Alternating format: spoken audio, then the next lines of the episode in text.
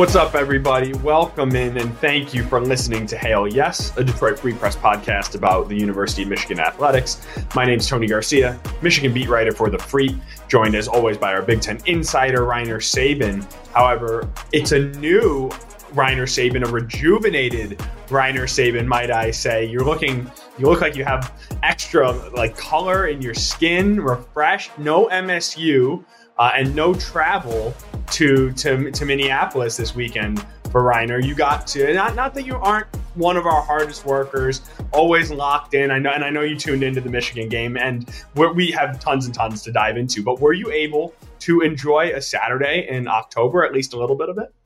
Well, I was at a wedding in uh, there we go, northern Michigan, so it was uh, it was okay. Uh, I missed a lot of college football actually, which was kind of devastating in a in a large way. Um, but yeah, no, it was uh, it was, uh, it was okay. I had to, we had to race back home so I could get in front of my television to watch the Michigan Minnesota game.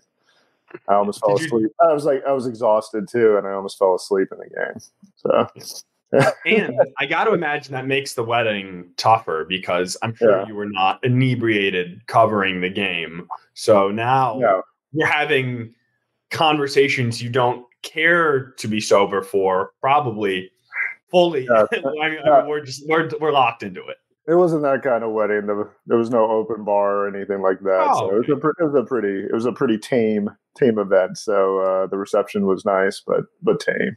See, I peg you as just just a wild wedding animal. like that's when the that's when the gloves come off and and when when Rainer lets loose. Oh God.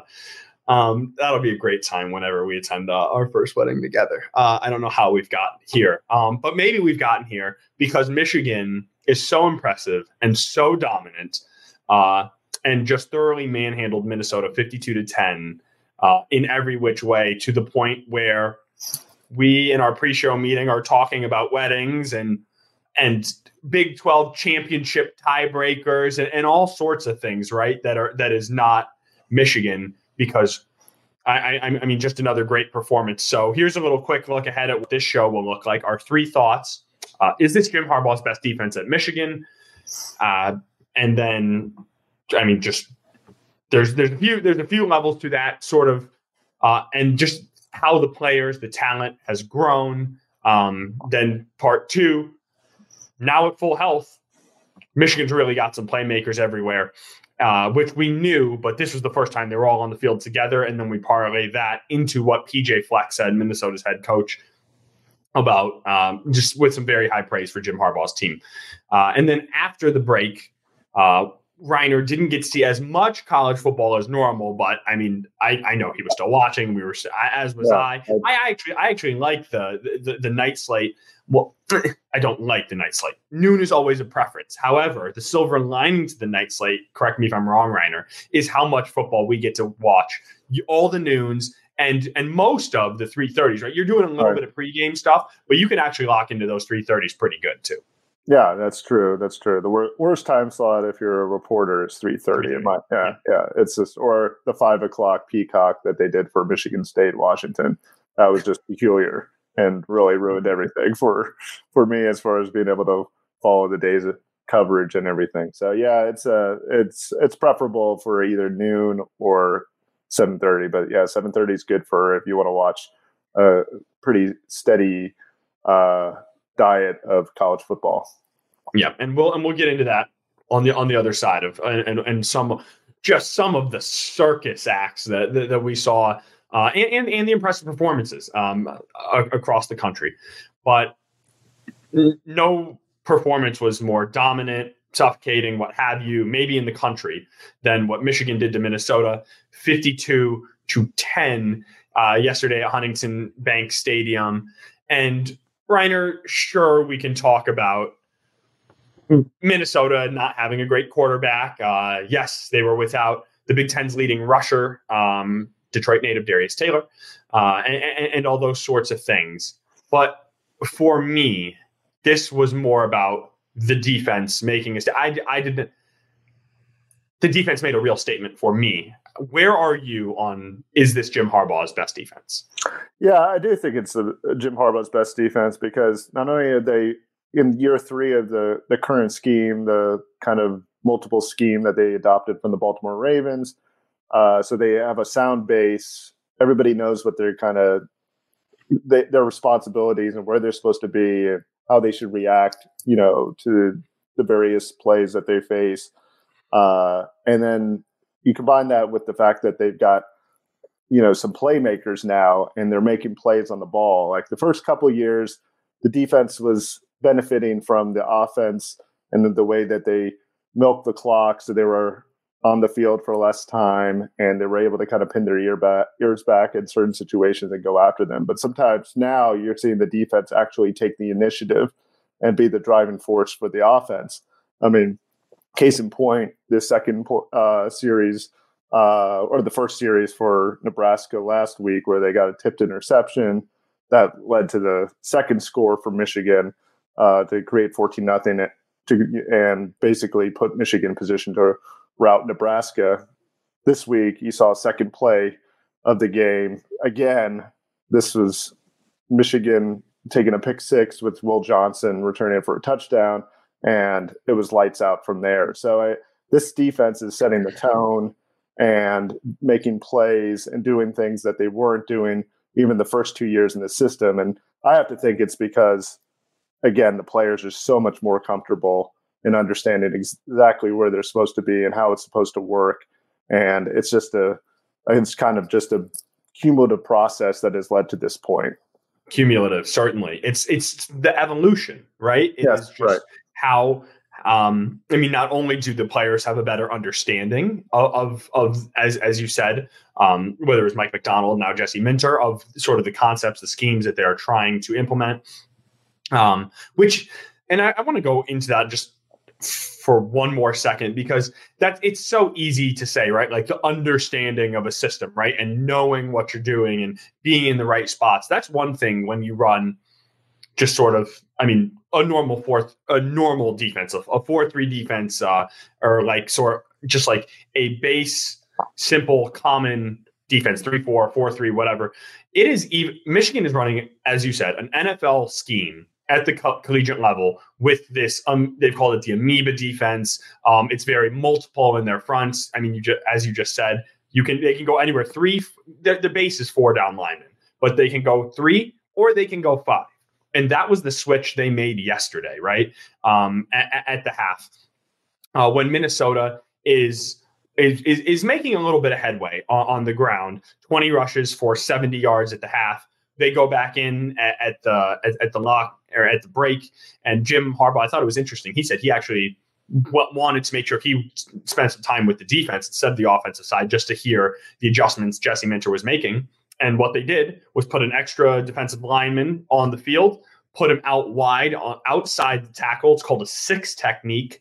And that way, it, your job is solely to set the edge because Minnesota was running a bunch of stretch plays, right? So you run horiz- you run horizontally, and then you wait and you let you let the the gap sort of open up, and then you hit the hole and you pick one A, B, C, what have you. It, often it was C uh, yesterday, uh, sort of between that guard and tackle. Um, Michigan made the adjustments in the third quarter. Eight Minnesota ran eight times for seven yards. So it's that understanding of, of what you're being asked to do and being able to shift in real time. On top of the fact that you said guys like Will Johnson, just straight dudes making plays. Well, and it's a good, it's a fusion of good coaching and really good talent that's uh, happening right now. But I mean, even on that the the pick six, I mean, again, they're in zone coverage. Makari Paige basically is leveraging him to throw the ball into that window, and there's Will Johnson ready to make that play. Uh, I mean, again, it's defense is all about leverage and leveraging the ball into the right position. That's what Nick Saban likes to do at Alabama. I mean, basically getting that ball to exactly where they want the weak spot, basic or the strong point of the defense and the weak spot for the offense, and that's what Michigan is doing now. And it's uh, it's pretty evident that uh, it's having a you know huge impact on their ability to make plays uh, now. And you know, again, it's also that you're seeing again the more of the shift uh, when they first implemented this defense. They were incorporating more man and uh, coverage because that's what Don Brown. Ran, and you're seeing a slow gradual evolution to more zone. They're almost playing exclusively zone at times, and in that kind of defense, that leads to more turnovers usually because uh, you know your eyes are facing the quarterback, and so you're you're starting to see that where again Keon Sabb is reading uh, Kaliakmanis's eyes and just picks him off right there and just uh, steps into a lane with a yeah exactly and then uh, it's lights out again for for uh, for Michigan or uh, for for Minnesota. So I mean, it's uh, it's a very uh, uh, interesting defense to watch, and it's interesting to see how it's evolved. You know, in the last three years. And when you look at it, it looks like this defense isn't going anywhere. You know what I mean? Right. Like, like so. So what what I wrote yesterday, um, because it's hard to keep, and, and it's what I asked the players afterwards. What I asked Jim afterwards. I mean, and, and, and I thought because Jim said these games are won on Tuesday and Wednesday and Thursday, right? And the play and the players are saying, uh, like there's all like there's always something to get better at. Because what we're asking is, how do you learn anything when you're just beating the snot out of teams week in, week out, pounding, pounding, pounding? How do you not get a big head? What can like what what can you learn?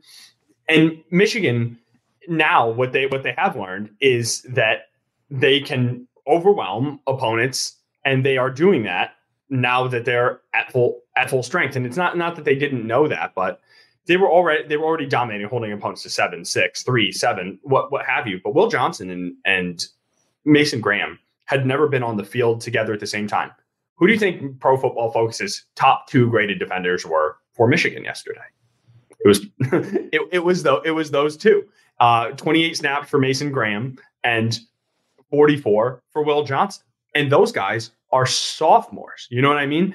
And Keon Sabb, another young guy, Ernest Hausmann, uh, Kenneth Grant, Derrick Moore. These are all guys who make plays, serious playmakers who are just sophomores, and some in their first year, like Ernest Hausmann, in their in the first year in the system, right? Not that Hausmann had a big game yesterday. Um, but he's been, he has, I mean, just something like that, helping the depth of this linebacker room, right? So Junior Colson and Mike Barrett are not constantly on the field. Um, I mean, Michigan's not even putting any touches on there. They, they are so deep. They're not even putting any any. It's it's how they're getting healthy. It's all it's all working together, right? They are so deep. They can limit the touches, limit the bumps, limit the bruises.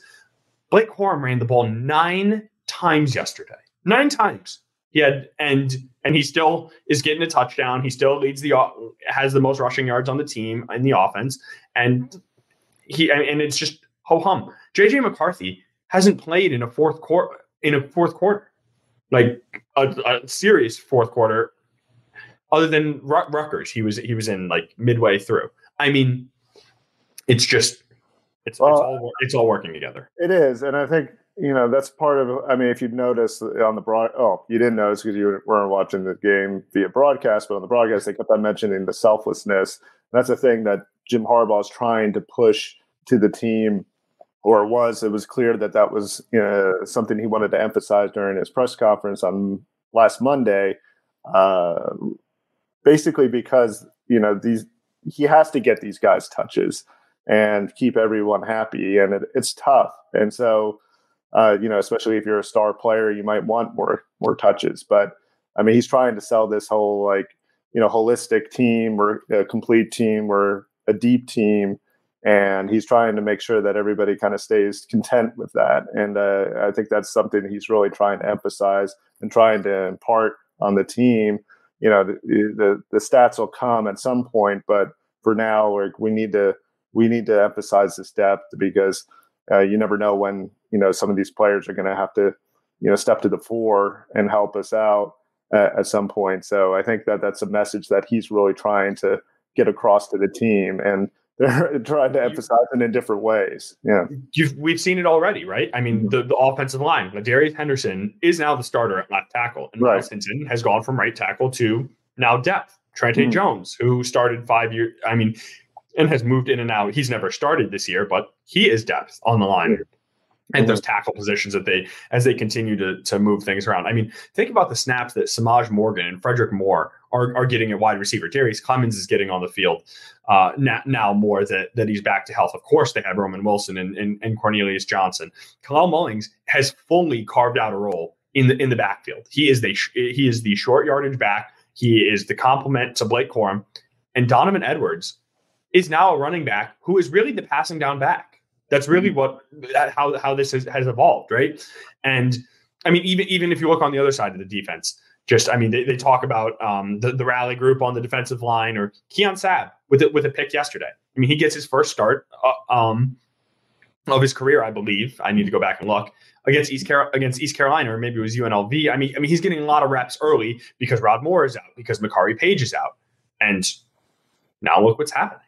Yeah, it's true, and I, it's weird. Um, I, and again, I think Jim Harbaugh is wrestling with this because I think there's almost, in some ways, it's a great problem to have, but there's almost too much depth, and so he's trying to keep, you know, everybody kind of engaged and do this. But at the same token, I mean, he's got some star level players that he's kind of give, get, got to give more run to than than others, and so I think he's trying to find that balance, which is why he's emphasizing this selflessness and like he's trying to get that you know, message across. Like he was talking about the law of gravity and you know hoping that you know personal jealousies don't in, infect you and people are you know remain satisfied and understand the bigger picture. And I think that's that's something he's wrestling with right now.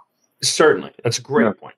Mm-hmm. But I want, I mean, obviously we're just on the outside, but it looks like they're doing a pretty darn good job. Yeah, I think so. Balancing it, right? I mean, I mean, who who who's unhappy? Who yeah. on this team is on? They, I think they traveled with seventy five guys, seventy four playing. Right. Everyone is playing. Right. And, and, and, that doesn't happen. I mean, that number right. is usually in the 30s or 40s, right? Like maybe, I guess, I guess if you're counting specialty, maybe 50, right? Like, like all the, I mean, it's, not, it's probably not in the 30s. It's in the 40s, maybe 50, 52 guys see, seeing the field. A, a, third of the people who you travel with are not playing.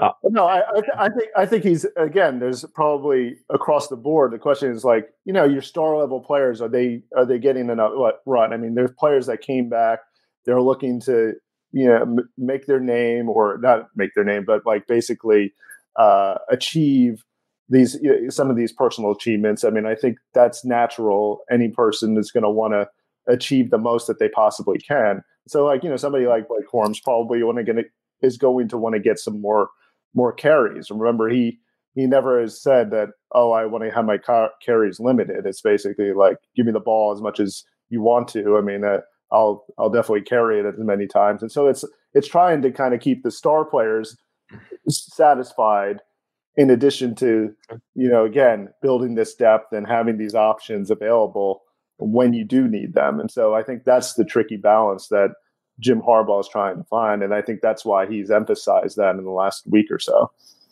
It's it's true, and I want to we we can keep hammering it home, but I want to get on to, to sort of the, the next point about, I mean, about some of these players, about these star players who came back, who made the decision to, and to get more touches.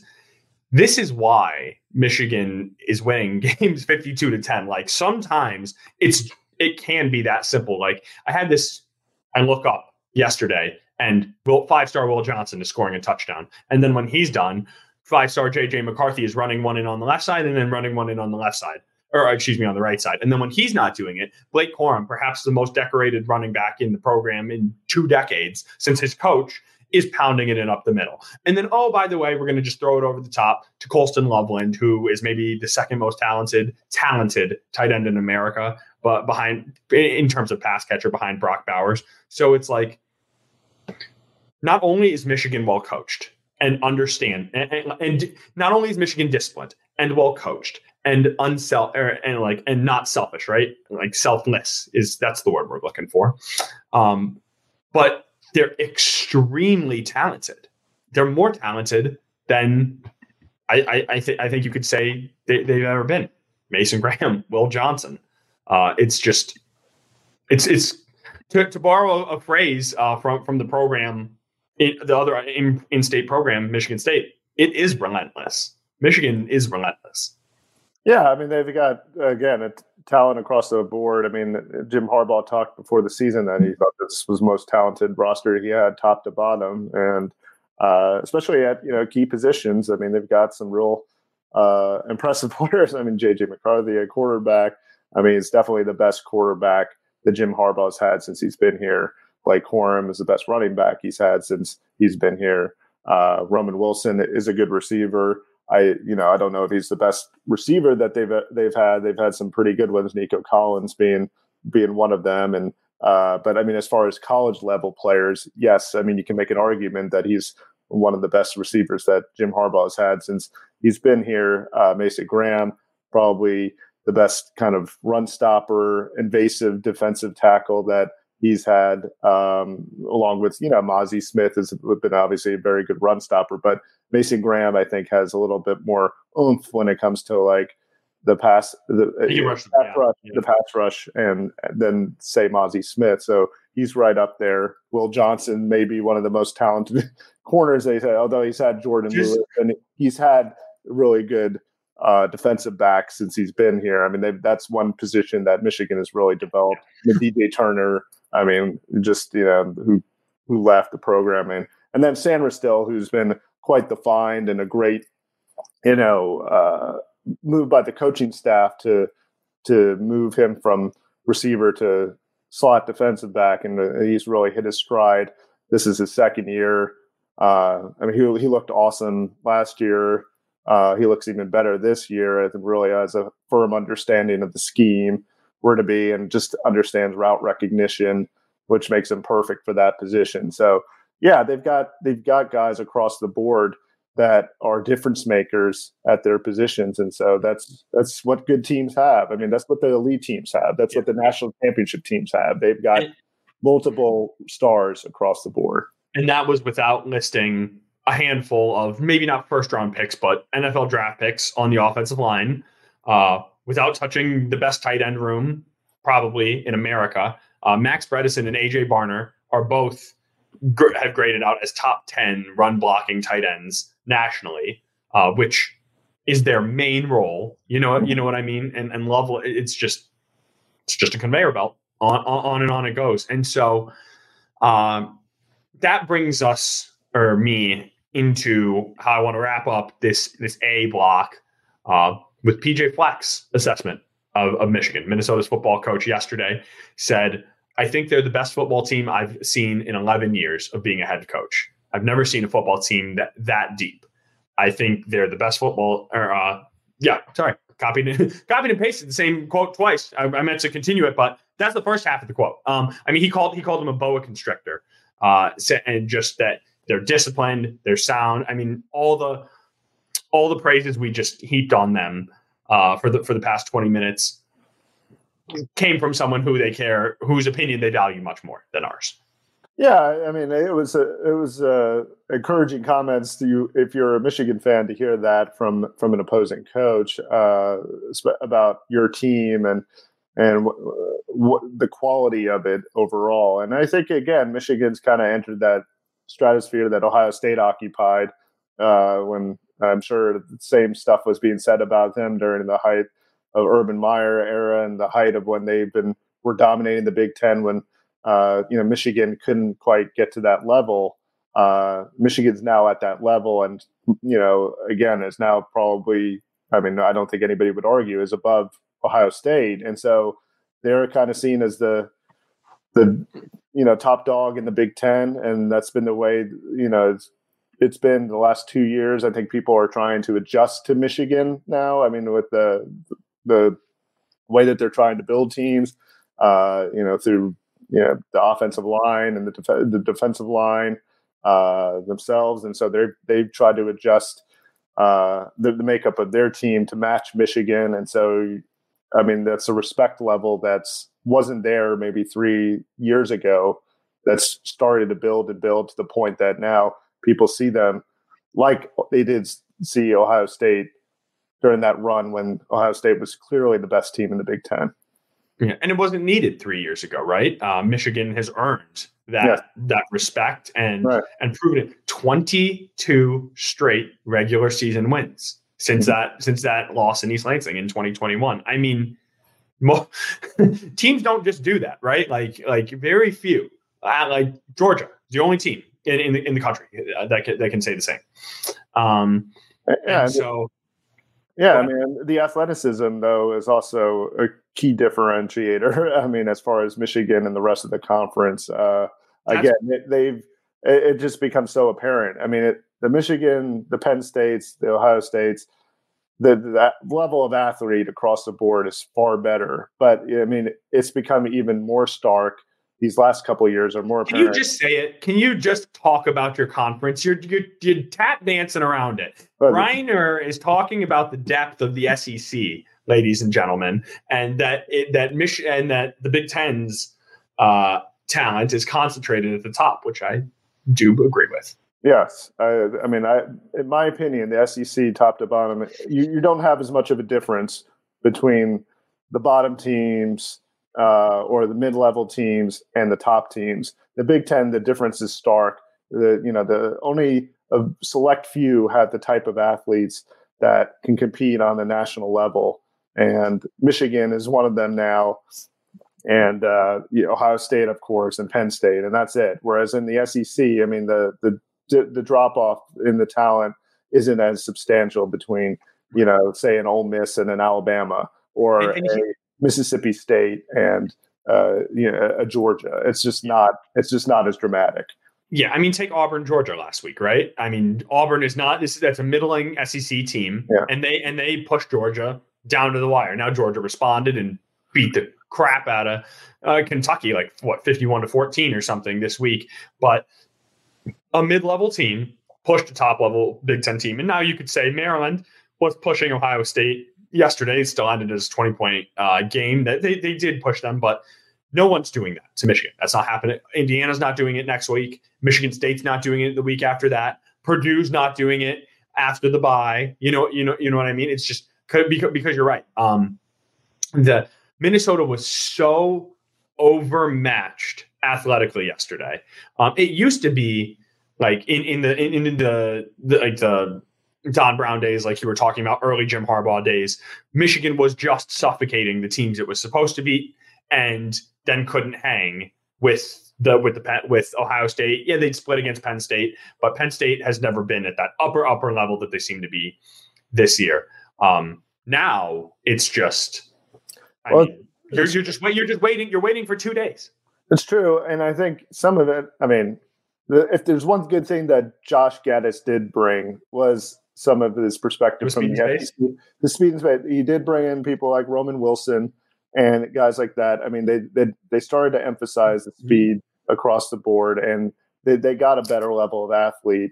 And you know, then you add in the fact that they brought in Mike Macdonald uh, as a defensive coordinator, and they beefed up the inside. I mean, Michigan's defensive players up front did not were an SEC caliber towards the end of the Don Brown era. I mean, you had Carlo Kemp, who's like a linebacker at the pro level playing defensive tackle. Now you've got big, huge guys like Kenneth Grant.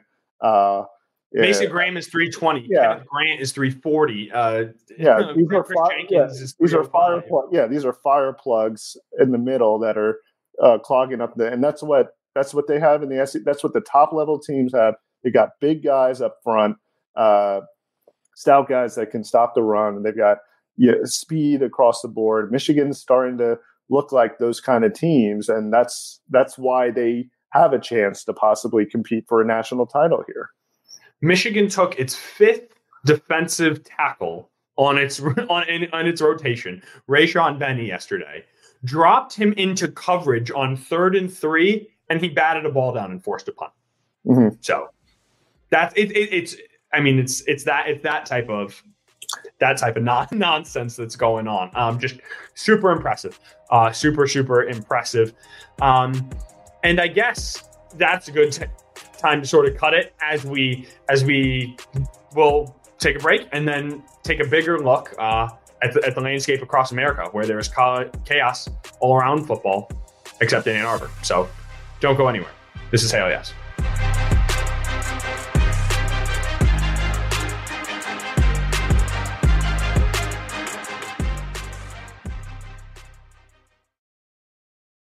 All right, Rainer, another busy week uh, week six now in the books of college football. Uh, we had the Red River rivalry. We had the worst coaching blunder. Um, I'm I'm gonna do my best to not get worked up. I really am. Uh, and I couldn't care less about Miami and Georgia Tech, but it, it gets me fired up just thinking about it. Uh, so let's talk about it. What uh, what stood out to you? Um, in, in in of course in the in the lens of Michigan, uh, what was your takeaway from yesterday? Well, I thought the Oklahoma beating Texas was interesting. Again, I think it's confirmation that the that program has shifted away from the Lincoln Riley era to Brent Venables. They were able to kind of create some turnover, some some issues for Texas, and uh, gut out that victory. I mean, they lost forty nine to nothing last year. They come back in the same setting, beat Texas. So that was that was impressive to me, and it indicates that probably maybe a Big Twelve team is going to be in that college football playoff. Uh, you know, whether it's OU or Texas, you know, I'm sure they're going to probably meet in the uh, Big 12 championship game and settle it in Dallas in a different or Arlington, I should say. This was this game was in Dallas. This, this other game will be in in Arlington, so it'll be in the same vicinity. But essentially, yeah, I think that that game indicated that there's probably going to be a representative from the Big 12 in the college football playoff. Right, one at the Cotton Bowl, one at Jerry World. Yeah. Um, but I'm not. I, I need my pencil. I want to Lee Corso you not so fast, my friend. Uh, I'm just not sure that that locks a Big 12 team in, in, in, into the college football playoff because let's say they do have that rematch, right? And then let's say Texas gets the the better end of it. They're both 12 and 1. Let's also say, for argument's sake, that Georgia wins the SEC and, and keeps its spot. Florida State wins the ACC and keeps its spot. That's two spots right? Mm-hmm. The Big Ten winner is getting a spot, no matter what. Mm-hmm. So that's three. Are you which of those teams has? I mean, say it's one loss Michigan or one loss Ohio State or one loss Penn State that does not get in, and their only loss is at Big Ten champion, whoever it is, on the road. Does but that team who who gets the nod? But the, one of them the, the one, one of them is going to be the conference champion. So I would think that whoever, whoever's the conference champion is probably going to get it. And, and then you have the Pac-12. I mean, I think it's I think this is uh, such a wide open year that's going to be hard for any conference to get two representatives. Yeah. Now it may end up being the case, but uh, you know this game showed that uh, that there's probably going to be somebody from the Big 12, assuming that they can obviously uh, finish out their schedule without suffering any kind of upset. But you know, that's that assumption I don't know if I can make in any in, in any way, shape, or form uh, in this college football season. I mean, it's just, it is. It, yeah, there's a lot more parity. There's a lot more October. It's October 8th, mm-hmm. so so we got a little bit of time. Yeah. yeah. And, and and I mean, just I. I, I don't I don't buy anyone in the in, in the Big Twelve. You know you know what I mean. I just I not I mean, not I mean TCU, and I'm not just saying as a conference. I'm not throwing a blanket over it. But what I mean, and, and I'm not saying I don't buy Texas. I mean the path because any any the only chance. What I mean is a Big 12 team. The only Big 12 team I see getting in from now on on for the rest has to win out. I think Oklahoma has to win out. I don't think Oklahoma can lose any game and make it. And so, and Texas would obviously have to oh, win out. Yeah, and, and and the, so, so I don't know. I don't. So, so I don't know out, that yesterday changed anything. No, no, I mean, right. But I mean, if Texas wins out, I mean, they they beat Alabama, and they would have beat OU. If, you're assuming they're going to win the Big Twelve, that's that's a strong resume, you know. And so, right, that, but, and they're a name brand, and that's why I think that they have both of those. OU, OU, OU's been favored by the committee before.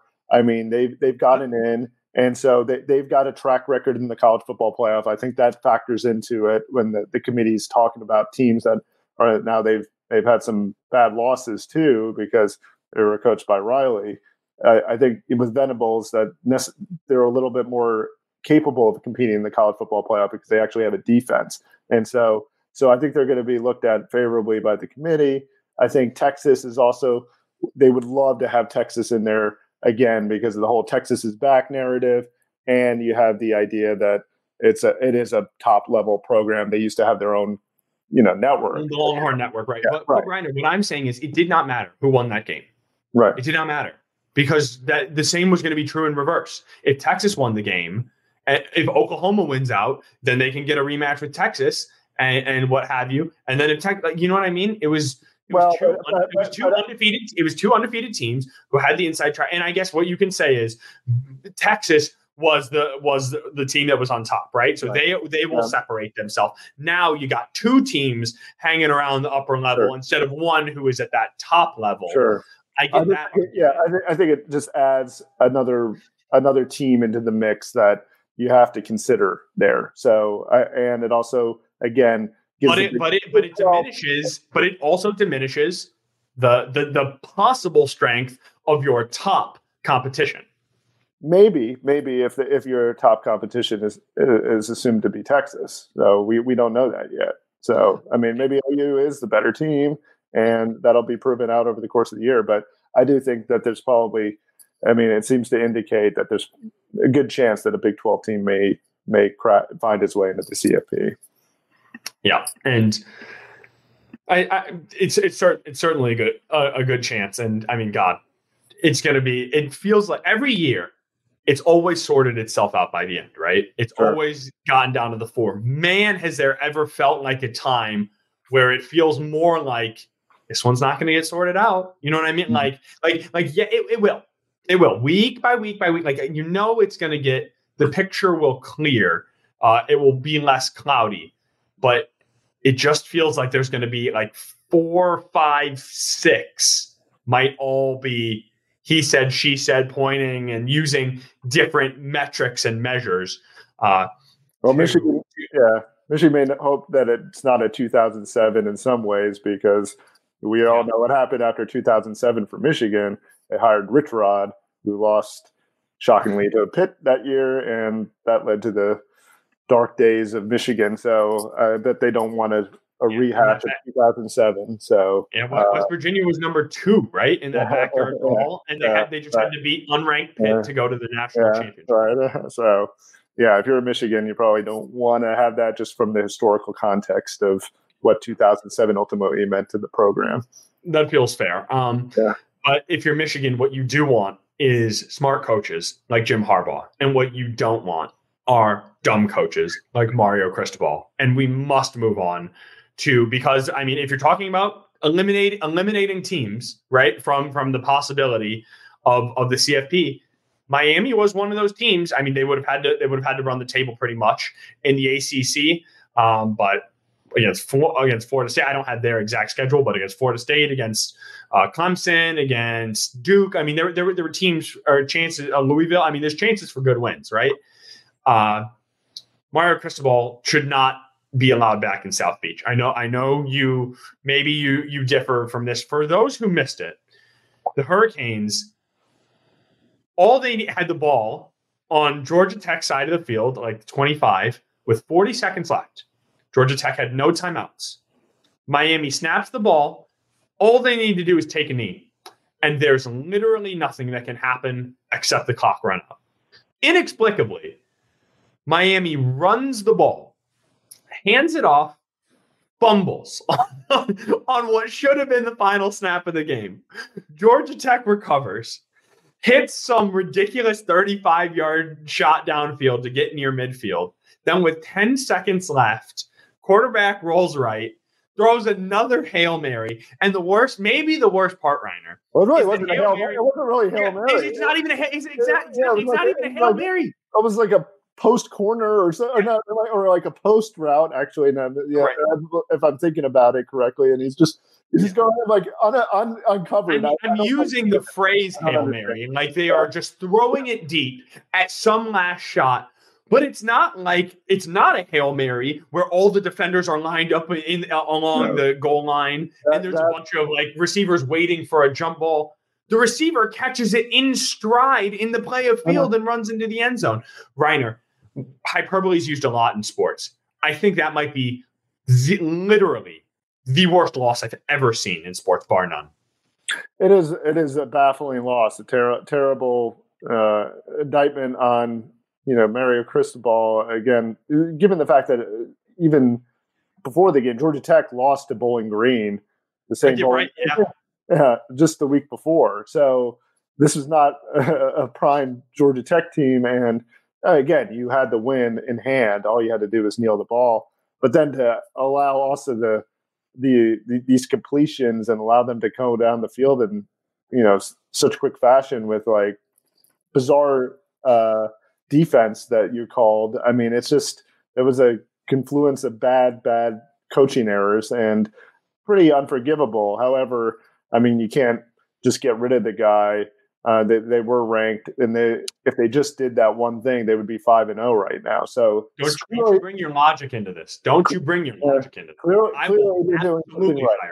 Yeah, clearly they're doing something right. But uh, and the fact that he's an alum of that uh, institution makes it uh, less likely that they're going to uh, drop the hammer on him. But it is pretty unforgivable. I mean, it's just idiotic what they did. I don't know what they were thinking, and I can't even imagine what the discussions are like in the coaching meetings uh, this morning as they're reviewing this game. And uh, it just it's got to be it's it's got to be awful. Like I, I couldn't imagine. I could not imagine. Oh, the things I would write. I would just. I mean, and yeah. maybe why I'm really, really struggling with it is because it's bad enough to be a one-off offense, and it's horrific, horrific, unforgivable, inexcusable. Any word you want to make. Mario Cristobal has done this before. At Oregon in 2018, the Ducks were beating uh, Stanford 31 to 28 with 51 seconds to play. Instead of Stanford did have a timeout, but instead of taking a knee and and then Stanford calling a timeout, then taking a knee on third down, if you do the math, maybe you have to snap a fourth down play with a couple seconds left. Of course, people who are listening to this podcast know what can go wrong when you snap a final punt uh, mm-hmm. in, in the final seconds of a game. However, it, it, it was, I mean, all but, sir. I mean, you could have, I mean, they wouldn't have needed to punt because they could have just run backwards, right? They were up by mm-hmm. they were still up by three. If you snap it and run backwards out of your end zone, it's a safety, and you give up two points and you win. All it was it was another example where all he needed to do was sit on the damn ball and you win. To not lose one game like this, but to do it a second time, and the fact he did not lo- learn his lesson, that is the fireable offense to me. I mean, like like I could have done it just for this one but the fact you've done this before is just how could I possibly trust you in any situation that matters? I mean, you make a good point. I, obviously, the circumstances were slightly different. This one was particularly egregious, obviously, because of you know, again, they literally just had to kneel on the ball, and the game's over. And you're not you're not leaving any doubts whatsoever.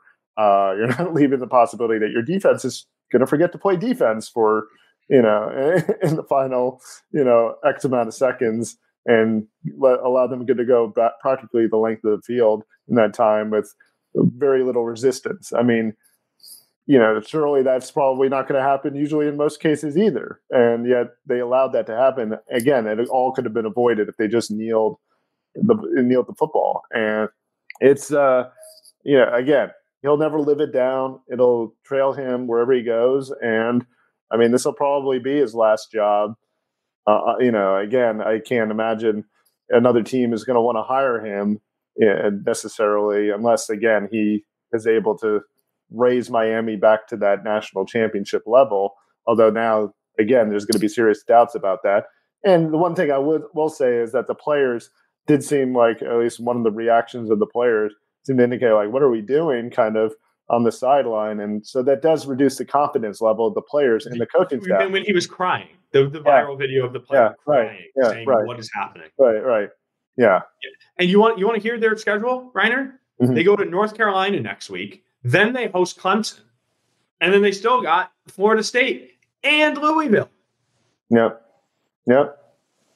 I mean, I mean, I mean, I mean, this could be the way this this could be the wheels falling off. Yeah, sure. It, it, sure. It's, it's, a galvanizing point, though, or galvanizing moment, right? Like, which way are we going to go?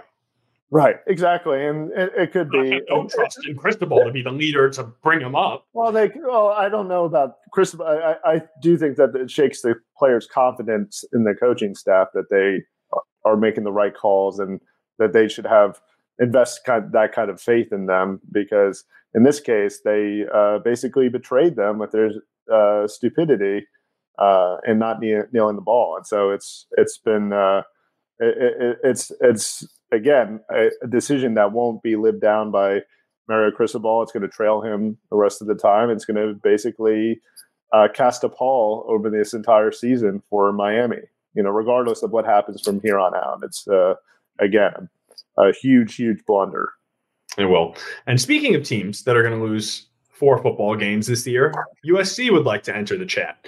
Um, I mean, I I mean, falling down seventeen nothing at home to Arizona, surviving in triple overtime. Yet again, why an underdog cannot go for two in overtime when you're going to need to run a two point conversion no matter what is beyond me. Beyond me, Rainer. These, mm-hmm. I mean,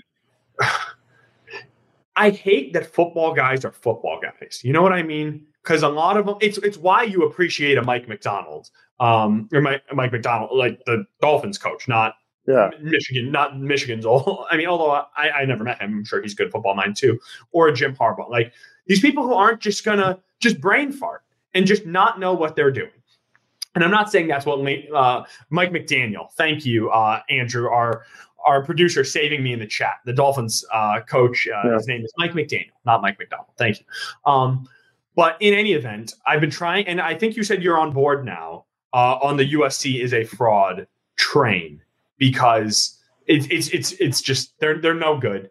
Um, I I can't believe they escaped they escaped again, and the the game next week has certainly lost some juice uh, at Notre Dame. They were both top 10 this week, now both coming off losses. Uh, or actually, I guess Notre Dame or USC did not lose, excuse me, but both coming off not great performances. Um, and then, I mean, they're going to have to go to Notre Dame. Then they have to play Utah. And then they do get a reprieve with Cal, but they get Washington, Oregon, and UCLA mm-hmm. after. And so, and what, what did you think of what they did against Arizona? Because Caleb Williams is tremendous, but that's not enough.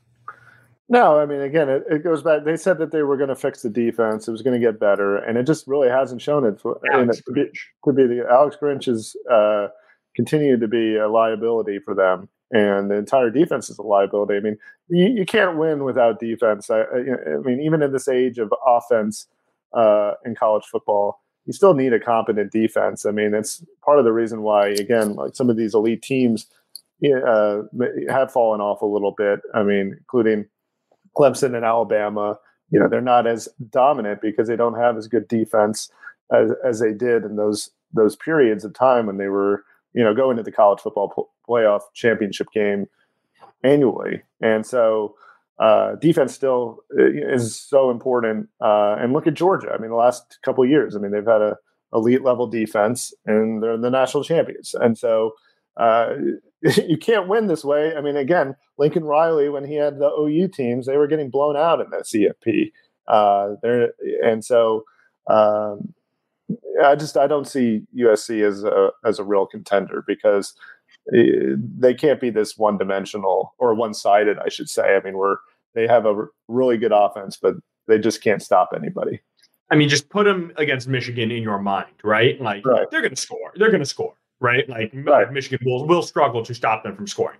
Sure. Michigan will never not score. And eventually Michigan will make the adjustments to slow them a little bit and not just give up touchdowns and stop them.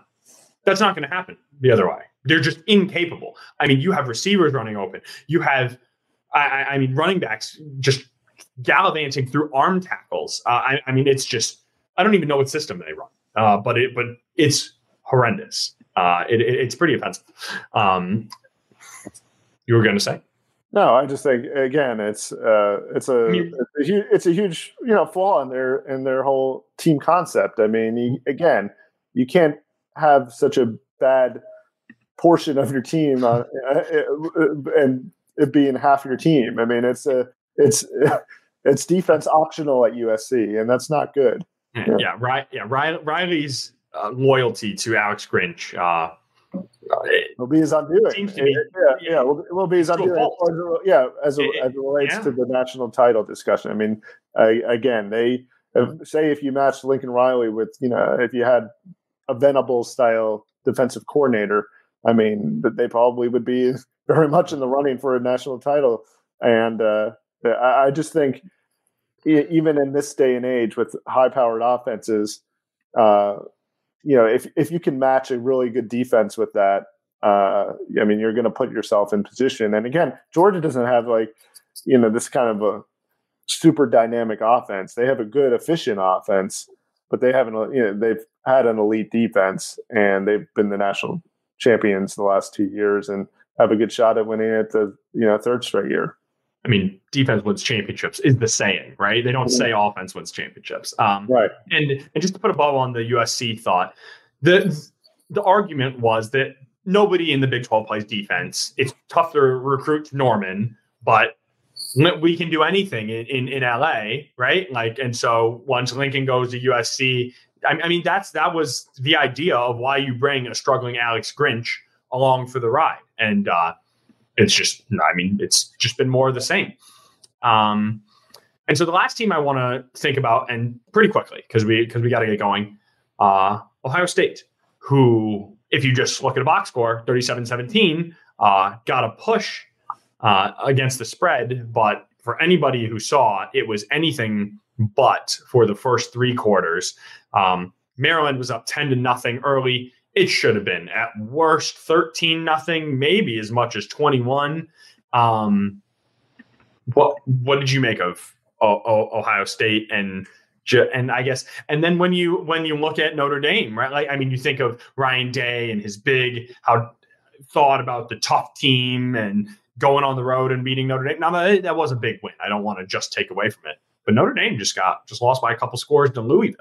You know, right? I mean, they've yeah, lost right. twice. They've lost twice now, and they barely beat Duke. They could have three losses. So, and it, you don't want to transitive property college football too much because eventually Old Dominion is the national champion. But, but when like there's there are signs that Ohio State, like again, this this Ohio State is not the Ohio State.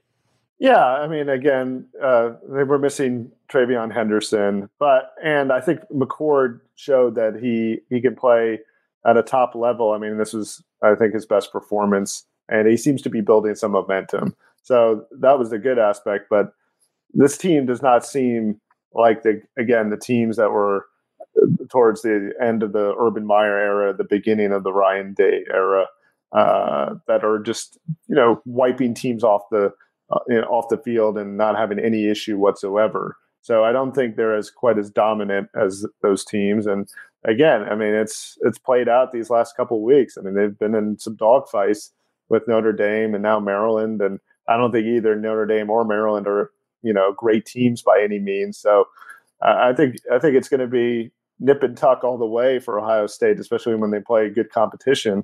That Penn State game is going to be a real bellwether game for them. I mean, really is. I mean, you know, who who knows what happens there? I mean, maybe Ohio State can conjure up something, and maybe they're holding stuff back, and and you know, or just haven't reached that level. But I don't think they've they've hit their stride yet. And if they if they have, they're in for a rude awakening. There you go. There you go. I was going to say they, they better hope this is not their stride because this looks more like a saunter uh, right. than, a, than, a, stride or a gallop. Um, two weeks, uh, 13 days now, uh, when Ohio State hosts Penn State uh, in Columbus on October 21st. In between there, Rainer, uh, probably, you know, it's going to be gray. You know, it's probably going to rain. Little trip to West Lafayette. I mean, I have seen Iowa and Purdue.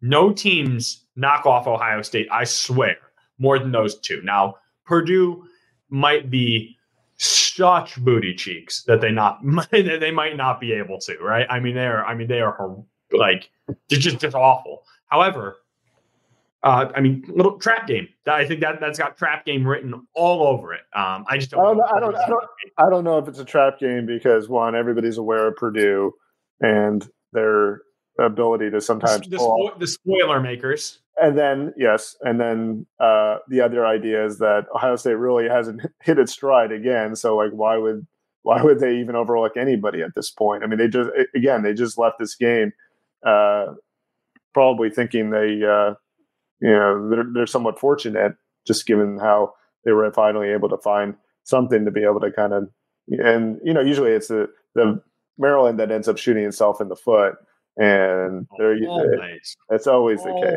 case. Yeah, yeah always. yeah. So they can't ever get out of their own way, even when it looks like they have a shot. So it just they end up they end up falling in the end, and that's what happened. And so, um, yeah, I don't think Ohio State feels as confident or cocky enough to overlook Purdue, given how you know they've had some struggles these last couple games. I mean, not everything has been even close to perfect.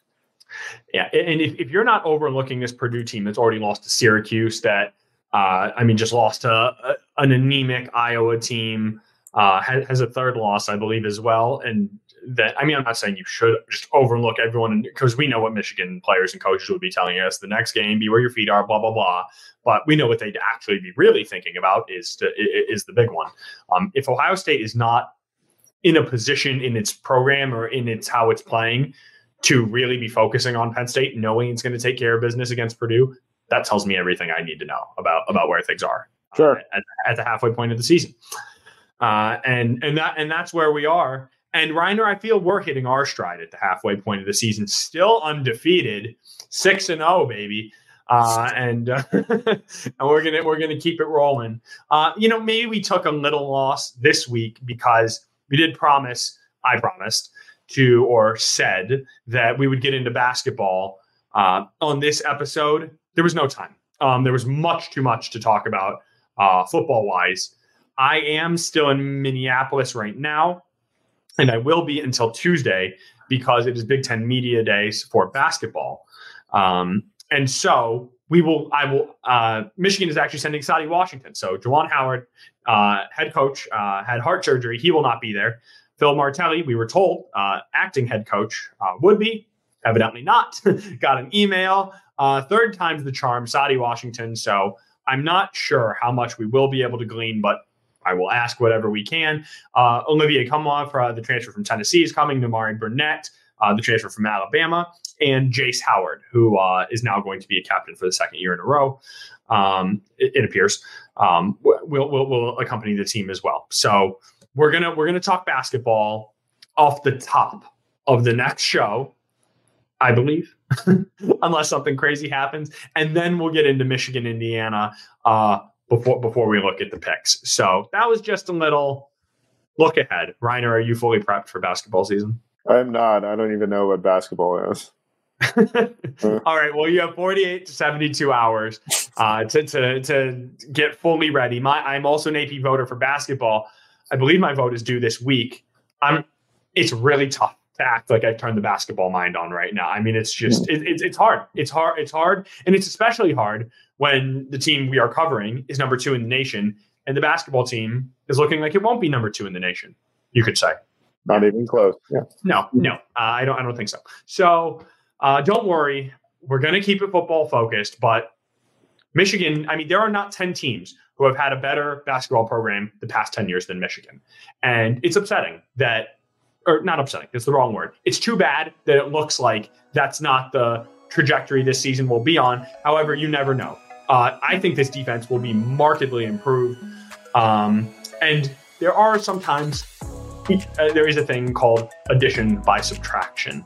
Uh, there may be a little bit of that going on too. So we'll, we'll get into all of it. There's lots of storylines. Um, but before we go, many, many thanks to uh, all the people who do it once again. Editor in chief Nicole Avery Nichols, executive editor Anjanette Delgado, sports editor Kirkland Crawford, audio engineer Robin Chan, and sports editor and our show's producer Andrew Burkle. Uh, for Rainer, I'm Tony. Enjoy your week.